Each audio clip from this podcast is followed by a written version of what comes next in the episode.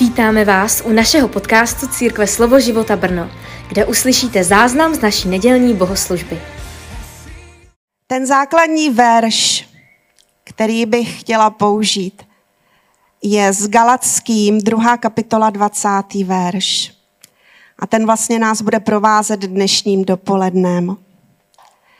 Nežiji už já, ale žije ve mně Kristus. Život, který nyní žijí, žiji v těle, žiji ve víře v Syna Božího, který si mne zamiloval a vydal sebe samého za mne. To je naše naděje. To je naše vítězství. V tom se odehrává naprosto všechno, co zažíváme od chvíle, kdy jsme se znovu zrodili. A proto jsme neporazitelní. Protože Krista nemůže nikdo porazit. To nejde. A ve chvíli, kdy on žije ve vás, tak vlastně přesto, že procházíme různými zkouškami, útoky, útlaky a, a, a jsme obelháváni ze strany nepřítele, tak my víme, že vlastně on nemůže nic dělat. My jenom to musíme vydržet a vědět, kdo jsme. A Bůh si to s tím nepřítelem vyřídí sám. A to je moje svědectví pro dnešní den. Já tedy si píšu nějaká kázání do šuplíku. Michal Vaněk to ví, asi možná i Jirka, pro případ krize. Nicméně přece jen potřebuju ještě den, dva, abych si to stihla nějak jako dobrousit pro to pódium tady a hlavně pro, pro nás všechny. Takže to se teď nestalo, protože ve tři ráno padlo rozhodnutí. Ale eh, já jsem se modlila samozřejmě usilovně a vím, že Duch svatý je ten, kdo se nás tady chce dotýkat. A tak jsem se rozhodla, že řeknu některá svědectví a, a řeknu vám boží slovo, které se projevilo v našem životě. Abyste věděli, že skutečně mm, vždycky se snažím, když něco říkám, že už jsem to zažila, jo, že to nejsou jenom prázdné teorie. My jsme tedy s Michalem oba plzeňáci, i naše tři děti se narodily v Plzni, jsme z nevěřících rodin a obrátili jsme se v těch divokých devadesátkách, jako někteří z vás. A e, já jsem se obrátila první. Když si se nás někdo ptal, jak, proč si jako to tak vysvětlujeme, jak si to vysvětlujeme, že zrovna já jsem se obrátila první a on až tři roky po mně. A byly to těžké tři roky, nám se vlastně rozpadlo manželství v těch, v, te, v těch letech. A já jsem tak o tom jako přemýšlela nahlas a říkám, no, dneska to vidím tak, že já jsem byla velice, velice silná osobnost a Bůh mě musel zlomit. Protože když se Michal pak znovu zrodil, tak on pro něj chtěl mít trochu jinou ženu. Já jsem opravdu byla velmi silná osobnost. A on stál tak vedle mě, můj muž, a říká, ano, zatímco teď už nejsi. A takže ano, asi jsem, ale, ale nežiju už já. Žije ve mně Kristus. V roce 1991 eh, mý nejlepší přátelé ještě ze středoškolských let se strašně změnili. Najednou přestali pít. Míla Čech, labužnický kuřák různých zahraničních Eh, tabáků a značek. Přestal kouřit, to teda jsem si myslela, že je fakt nemocný. Bylo mi 23, 24 let. A měli jsme už s Michalem dvě děti, protože my jsme se brali brzo. A oni, ti manželé z toho gymnázia mého, co jsme se znali taky. No a já jsem, prostě mě to strašně zajímalo, jo. Přestal chodit, přestali chodit do hospody a tak se jako nějak změnili. A tak jsem je často navštěvovala a vedla jsem s nima velké a intenzivní diskuze na toto téma. A nevěděla jsem, že v té době procházeli vzděláváním metodistů v církvi základním a že všechny otázky, které jsem jim kladla, tak oni už jsou na ně předem připraveni. A tak mi odpovídali. A já jsem, jako by to nebyla samozřejmě svou duší schopná nějak vůbec vstřebat, ale koupila jsem si Bibli. No a protože v té době můj manžel v těch devadesátkách opustil jistotu svého zaměstnání v provozních prohlídkách ve Škodovce v jaderném programu a začal se živit nebo nás živit eh, scénickým šermem s takovou poměrně prestiž, prestižní skupinou. A tak jsme si jako mysleli v té době, že naplňujeme svůj sen a že děláme to, co nás skutečně baví, protože oba jsme vždycky měli rádi divadlo a ještě on byl v tom šermu vždycky jako za, za hvězdu, byl velká špička. Tak jsme se do toho tak pustili a v tu chvíli ale Bůh mě začal volat. No a ten historický šerm, ten přináší spoustu věcí do života, ano spoustu žen, spoustu alkoholu, spoustu různých prostě neřestí. Ti šermíři sice cestovali po celém světě, sjezdili Francii a, a západní Německo v té době a, a Švýcarsko a nevím kde, v Itálii, hodně jezdili do Itálie. Ale a já jsem jim šila kostýmy a připravovala spoustu věcí a tak jsem to s nima všechno sdílela, tak jsme s Michalem jako v tom opravdu byli hodně ponoření. Michal vyráběl nádherné zbraně a brnění. Já jsem jim na to připravovala střihy. Měli jsme ty dva syny. No a v té době, v tom roce 91, najednou jsem se setkala s Kristem. První já. A on to vlastně způsobil Michal jak jsem se chodila hádat s těmi přáteli a jak jsem uh, si začínala číst Boží slovo, tak se mi občas stalo, že přišel takový jakoby záblesk. Najednou jsem jako zareagovala, něco jsem pochopila a Michal uh, mi chtěl udělat radost, protože věděl, že mám ráda historii a dějepis a půjčil mi ze Škodovky ještě od kamarádu video a kazetu, videokazetu. Říkal, ty máš ráda ty dějiny, tak jsem ti něco přines. Byly to devadesátky. Takže ten film se jmenoval Caligula. Já jsem teda zjistila, že v dnešní době to běžně dávají v televizi. Pro mě to tehdy byl nesmírný, strašlivý šok.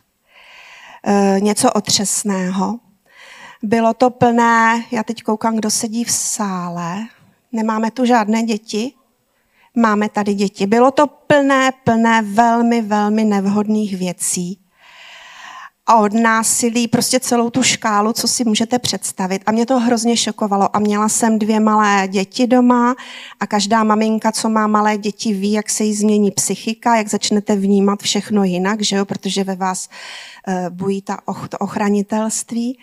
A já jsem Eh, byla z toho opravdu zoufalá, nemohla jsem jít spát, vypla jsem to předčasně a sedla jsem si v kuchyni, dívala jsem se z okna a přemýšlela jsem nahlas a říkala jsem, jak je tohle možné. Možná jsem vám to už vyprávěla, ale pro mě to bylo hrozně zásadní. Jak je možné, že my ještě jako lidstvo existujeme? Že jsme se nevyvraždili, že jsme se neutírali vzájemně k smrti. Jak je možné, že jsme ještě nevyhnuli, když jsme vlastně takové bestie?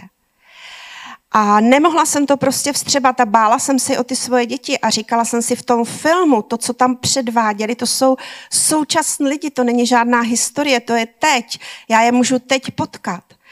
A jak je možné, a najednou mě blesklo, pane bože, jak je tohle možné? A jak jsem koukala do té tmy, tak přišel takový záblesk. A já bych skoro řekla, že jsem to slyšela akusticky, ale nebudu to tvrdit protože jsem zaslechla větu. A právě proto jsem já přišel. A v tu chvíli jsem to věděla. My jsme tady, protože Bůh přišel. On přišel pro nás a my jsme pořád tady. A to nestačí. My jsme proměňovaní. My jsme spasení z toho všeho, z té bídy, z toho bahna, z toho hříchu, z toho hnusu, destruktivního, co nás zabíjí, tak my jsme z toho vytrženi ven. A s tím zážitkem jsem šla spát. A Michal už spál vedle mě a nevěděl to. A následovaly tři roky, kdy jsem se mu to snažila sdělit.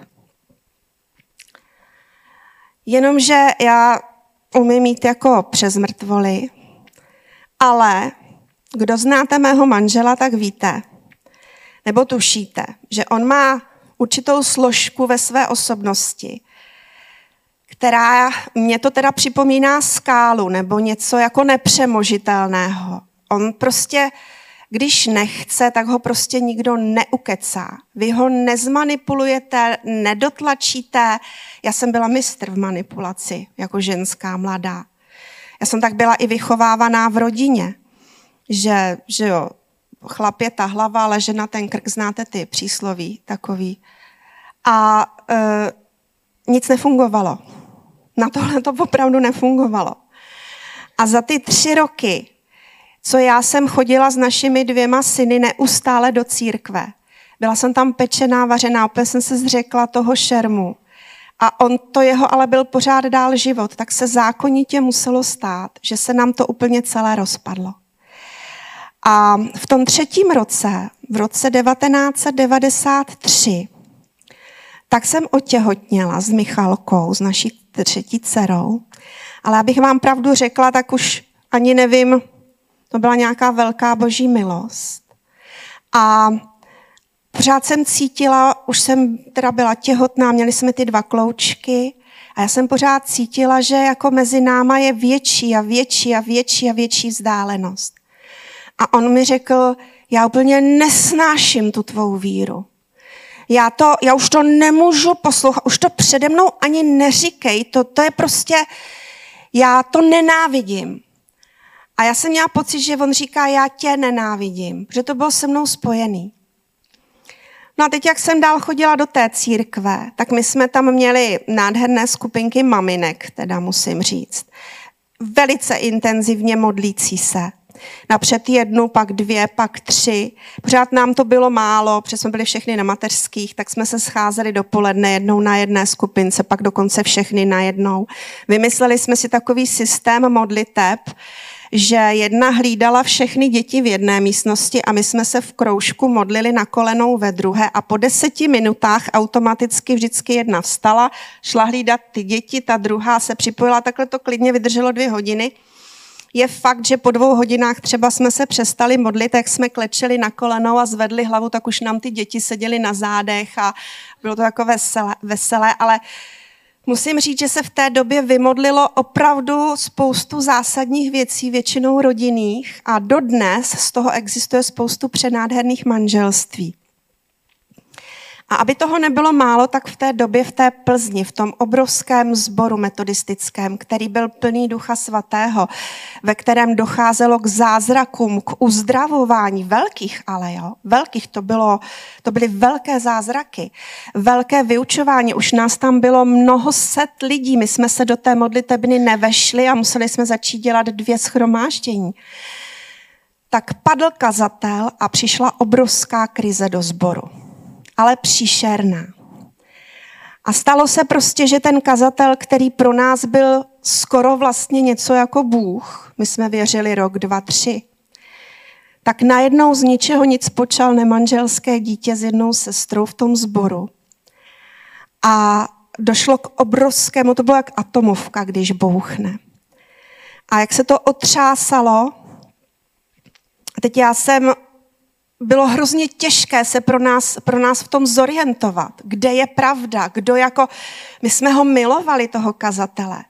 Já jsem dokonce, protože my jsme v té době už žili ve zborovém domě, to byl jeden z takových našich taky průvodních jevů s Michalem, že vždycky všude jsme byli ve zborovém domě, tak já jsem zažila, že nějaký chlapec po tom schromáždění běžel až k nám domů, vyběhl do toho horního patra, kde bydlel ten kazatel, tam si lehl na rohošku před dveřma.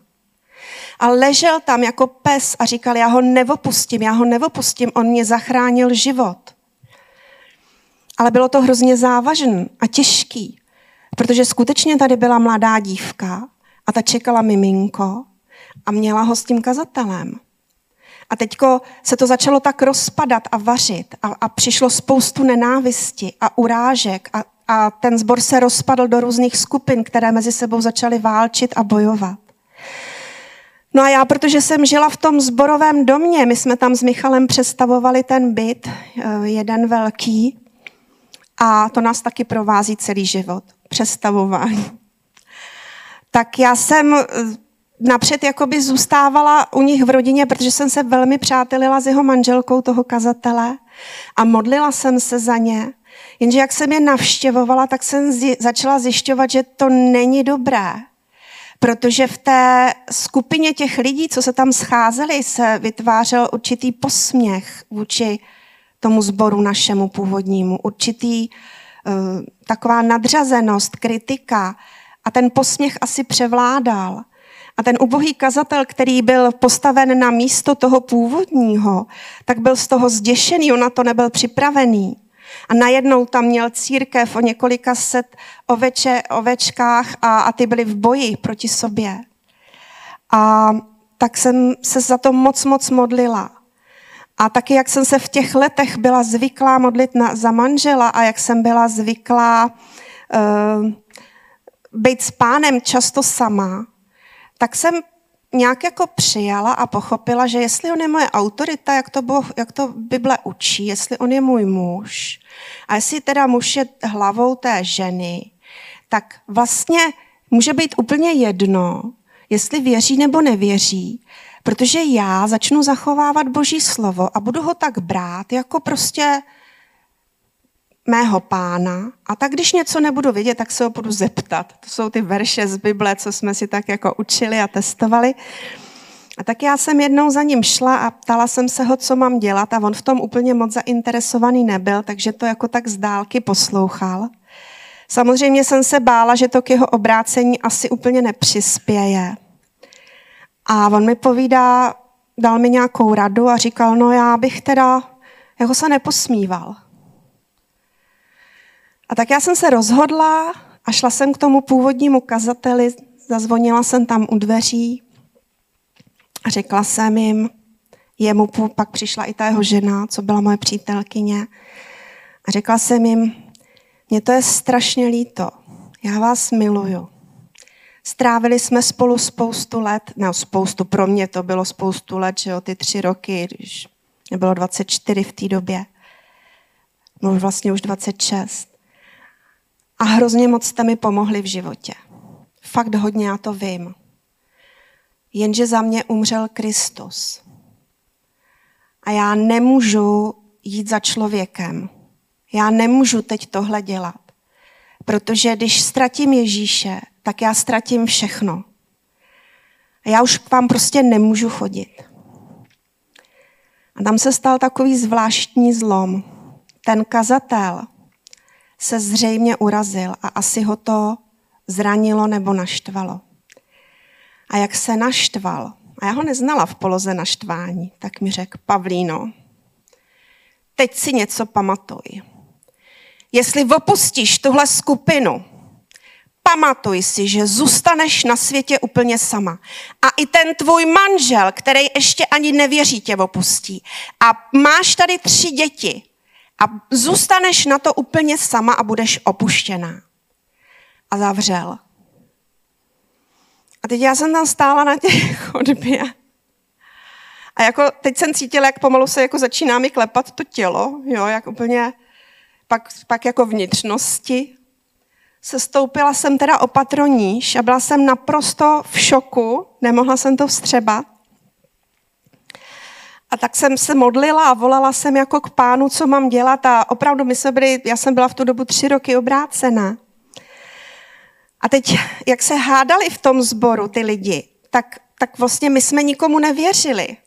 My jsme těm ostatním služebníkům taky nevěřili. My už jsme se báli, co kdo komu řekne. Vy něco někomu řeknete a za, a za dva dny to vědí všichni a ještě zkresleně. A tak jsem nakonec teda si jednoho vybrala, k tému, kterému jsem tak jako důvěřovala nejvíc. A vypravila jsem se k němu na pastorační rozhovor, vzala jsem ty svoje děti sebou tři. A teď jsem mu to tak jako řekla. A on mě vyslechl a povídá, Pavlíno, ale to je kledba. A já, že jako, jaká kledba? No, to je kledba. A ty musíš vědět, koho se držíš a jestli věříš Pánu Ježíši, tak ty se hlavně nesmíš bát. Protože já jsem se strašně bála. Já jsem se strašně bála. tak dobře, tak jsem si řekla, dobře, tak já se nebudu bát. Tam jsem u těch dveří řekla, že se držím Ježíše, tak teď hold to musí být vidět. Tak já se budu držet Ježíše. No a ten zbor se nějakým způsobem vyvíjel dál a u nás doma se to vyvíjelo taky dál. Já jsem říkala, že se nám rozpadlo to manželství. A skutečně se to rozpadlo úplně, protože naše životy šly úplně už pár roků jinou cestou. A tak se stalo, že můj muž, jak miloval ten šerm a jezdil s těmi šermíři a jak tam spoustu těch dívek krásných bylo a měnili se tam, takže s tou jednou se zpřátelil. Ona akorát odmaturovala, taková byla krásná, to vypadala jako nymfa. Já po těch třech dětech už jsem že jo, nějak se změnila a, a, a ta dívka byla taková, taková jako křehká pětibojařka.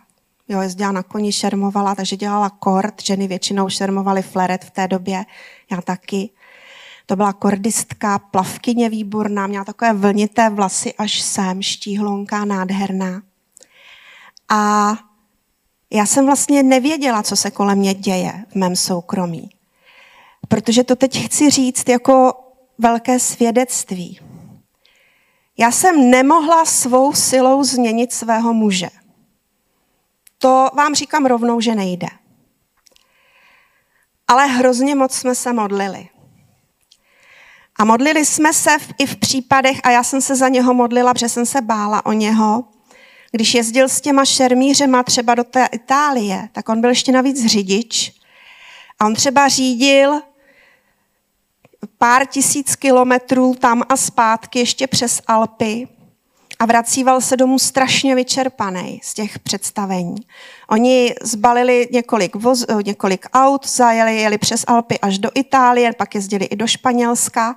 Tam bylo obrovské nějaké festivaly, mývají Italové, kde je spoustu praporečníků a slávy a muziky a těch šermířů právě, protože italská šermířská škola je velice vyhlášená, podobně jako francouzská šermířská škola. A potom zase to všechno složili a skočili do auta a zase se ti přes ty Alpy vraceli zpátky a já jsem se za něj fakt hrozně moc modlila. On se někdy vracel domů, byl hrozně hubený. Fakt strašně hubený, úplně měl tvář potaženou, tak ta, ta lepka byla tak jako vidět, kůže byla vypjatá. Pak padla, spal třeba 12 hodin. No a e, nevěděla jsem ale, a to už se naše dcera narodila, že vlastně jeho srdce patří někomu jinému, jiné, jiné dívce, té, o které jsem mluvila. Přišla, přišla jsem na to úplně náhodou. A tak jsem klečela před pánem a říkala jsem mu, jak, jak je to možné, protože jsem zjistila, že všichni kolem mě to skoro ví, jenom já ne. No a v písmu je takový verš. Hospodin Bůh březí ovečku šetrně vede. On mě tak chránil, On mi dával tolik lásky a víry v toho manžela. Já jsem se ho dokonce ptala na věci, kterým jsem nerozuměla a Bůh mi fakt odpovídal a dobře. A hospodin Bůh březí ovečku šetrně vede. A až když se naše Michalka narodila a až když jsem pozbírala pár sil, tak vlastně jsem na to přišla. A Michal zrovna byl někde zrovna v té Itálii nebo kde si, já nevím. Bylo to minimálně týden. A já jsem doma na něho čekala. A on se vrátil a tak jsem mu to večer všechno řekla. A stáli jsme v ložnici, tak proti sobě. A já jsem mu to všechno chtěla říct. Že už vím, co to mezi náma stálo. Že už vím, co to bylo za takovou vzdálenost, co jsem pořád jako cítila a nevěděla jsem, co to je. A on jako řekl, že teda jo, protože on teda nemůžu říct, že by někdy lhal, když už něco, tak vždycky řekl pravdu, když už teda se na to. A najednou já vám v hlavě slyším. A bylo to strašně podobné tomu, jak tehdy mi řekl, proto jsem já přišel. Stáli jsme tak dva metry mezi náma. A najednou já slyším v hlavě, skoro akusticky, dej mu volnost. No super. A teď ve mně probíhalo to a Michal totiž, když je v krizi, tak mlčí. Jo, on mlčí. Často. A, a probíhají mu v hlavě ty věci, protože si to všechno tak srovnává, analyzuje. A, já, a, a ve mně to taky probíhalo a v, a v duchu jsem říkala, jak volnost, pane, jak volnost? Co to jako, jakou volnost? Já tady mám tři děti, já nemám ani práci, moje zaměstnání zaniklo po revoluci, teďko já tady jsem prostě na mateřský, za chvíli mi to skončí. A slyším to znovu, dej mu volnost. Já jsem věděla, že ta dívka odchází do Německa, kde bude dělat oper po maturitě a on se tam chystal teda za ní.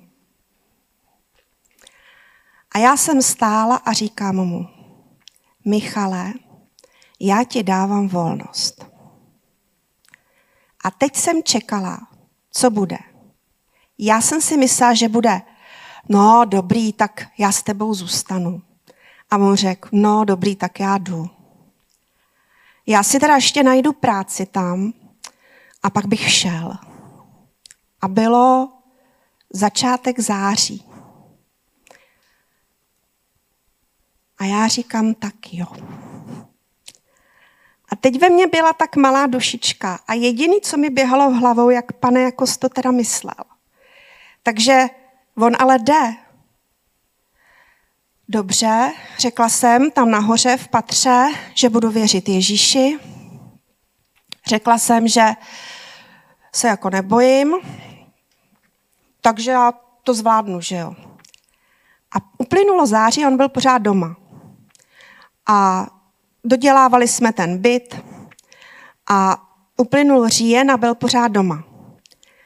A stala se taková zvláštní věc, že mezi náma se objevil úplně kvalitativně úplně nový vztah. Bylo to velice hluboké přátelství, kdy vlastně mezi náma už nic nestálo. My jsme věděli, jak na tom jsme. Já jsem věděla všechno, on věděl všechno, on věděl, že já počítám s tím, že odejde, já věděla, že odejde. Ale viděla jsem, že je kámoš, že je přítel, všechno začal strašně rychle spravovat, dodělávat. Uplynul listopad, pořád byl doma. A blížily se Vánoce a on říká, hele, poslouchej, tak já víš co, ještě teda uděláme dětem ty Vánoce spolu a já potom po novém roce půjdu. Tak jo. No a na štědrý den si pamatuju, že v obýváku přidělával garníže, protože obývací pokoj bylo to poslední, co jsme dodělávali, měli jsme krásný byt. Tak tam přidělával ty garníže. Měli jsme takový hrozný škaredý stromek, který jsem sehnala na poslední chvíli. A dětem jsme pod stromeček koupali, koupili klukům malé florbalky. Já jsem nevěděla, že jsou to florbalky, já myslím, že jsou to nějaký plastový hokejky, my jsme to tehdy jako neznali. A vystrojili jsme si štědrý večer, byli jsme spolu a uložili jsme ty děti. A ještě předtím, než jsme je uložili, takže vyzkoušíme ten dárek, tak jsme v dětském pokojíčku s nima hráli ten, ten hokej jako v uvozovkách. No a pak jsme tak spolu seděli a už bylo taková pěkná štědrovečerní noc. A já říkám, tak co, tak kdy teda půjdeš? A on říkal, no, víš co, já jsem tak o tom přemýšlel. Já vlastně nikam nepůjdu. A já jsem říkala, no jak dlouho to víš? A on řekl, no, je to teda zvláštní, jo, je to divný. Ale já nevím, jestli si to teda pamatuješ, ale jak jsi mi tehdy řekla, víš, jak jsme spolu mluvili, že to dávám ti volnost, víš? Tak já vlastně o tom furt přemýšlím, já vlastně už nemusím nikam jít. A to nebylo všechno. Pak říkal, já vím, že se za mě modlíte. Já to cítím. On se mnou je. My jsme jednou jeli z toho, z, toho, z té Itálie a já jsem fakt byl úplně na dně. A věděl jsem, že za tím volantem usínám. A jeli jsme těma serpentínama. Já jsem normálně chvílema ani nevěděl o sobě, že řídím. My jsme zastavili na odpočívadle a kluci říkali, to, to, to, oni to řekli jako ty, to, to byly serpenty, to, bylo hrozné. Já jsem ani nevěděl, že jsem je projel. A já jsem v tu chvíli věděl, že ty jsi se za mě modlila a že to někdo řídil se mnou. A tak jsme tam tak seděli. A dopadlo to tak, že vlastně na jaře odjel do Litoměřic za naším tehdy kamarádem, pastorem a tam vydal svůj život Bohu. A nechal se pokřtít přesně tři roky na letnice v Ejpovickém jezeře u Plzně, kde nám ještě požehnali, takže jsme měli nádhernou křesťanskou svatbu. Michalce byl přesně rok, ten následující měsíc. A povídá, já jsem věděl, že jestli já uvěřím, že to bude úplně se vším všudy. A strašně jsem se tomu bránil. A věděl jsem, že si to udělám, on mě zavolá a já mu budu sloužit. Já jsem to fakt nechtěl. A tak se to stalo. Takže se nenaplnila ta kledba, že když se odpoutáte od člověka, který je i silná osobnost a i pro vás udělal hodně, já to vím, tak my musíme jít za Ježíšem. Protože on je ten zdroj života. On je ta cesta, pravda a život. Michal byl povolaný jako kazatel, položil se do té služby a zažili jsme 30 úžasných, opravdu úžasných uh, let. A díky tomu verši nežijí už já, ale žije ve mně Kristus. Život, který nyní žijí v těle, žijí ve víře v Syna Božího, který si mne zamiloval a vydal sebe samého za mne. Galackým 2.20. Jsem získala lásku muže. Myslím si, že svět takovou lásku dneska pozbývá a nezná ji. Ale přeju každé a každému, aby mohli něco takového zažít. Protože jsem získala lásku muže, jehož složkou osobnosti je něco velmi pevného, tvrdého, co se nedá zmanipulovat, co jakoby silou lidskou nepřemůžete. A když se to proměnilo ve víru, tak naše rodina prožila mnohé, mnohé, mnohé požehnání. Já obrovskou, obrovskou ochranu a mám, mezi, mám vedle sebe člověka, kdy nežije už on, ale žije v něm Kristus. Amen. Děkujeme za poslech našeho podcastu. Také nás můžete najít na Instagramu či Facebooku Slovo života Brno.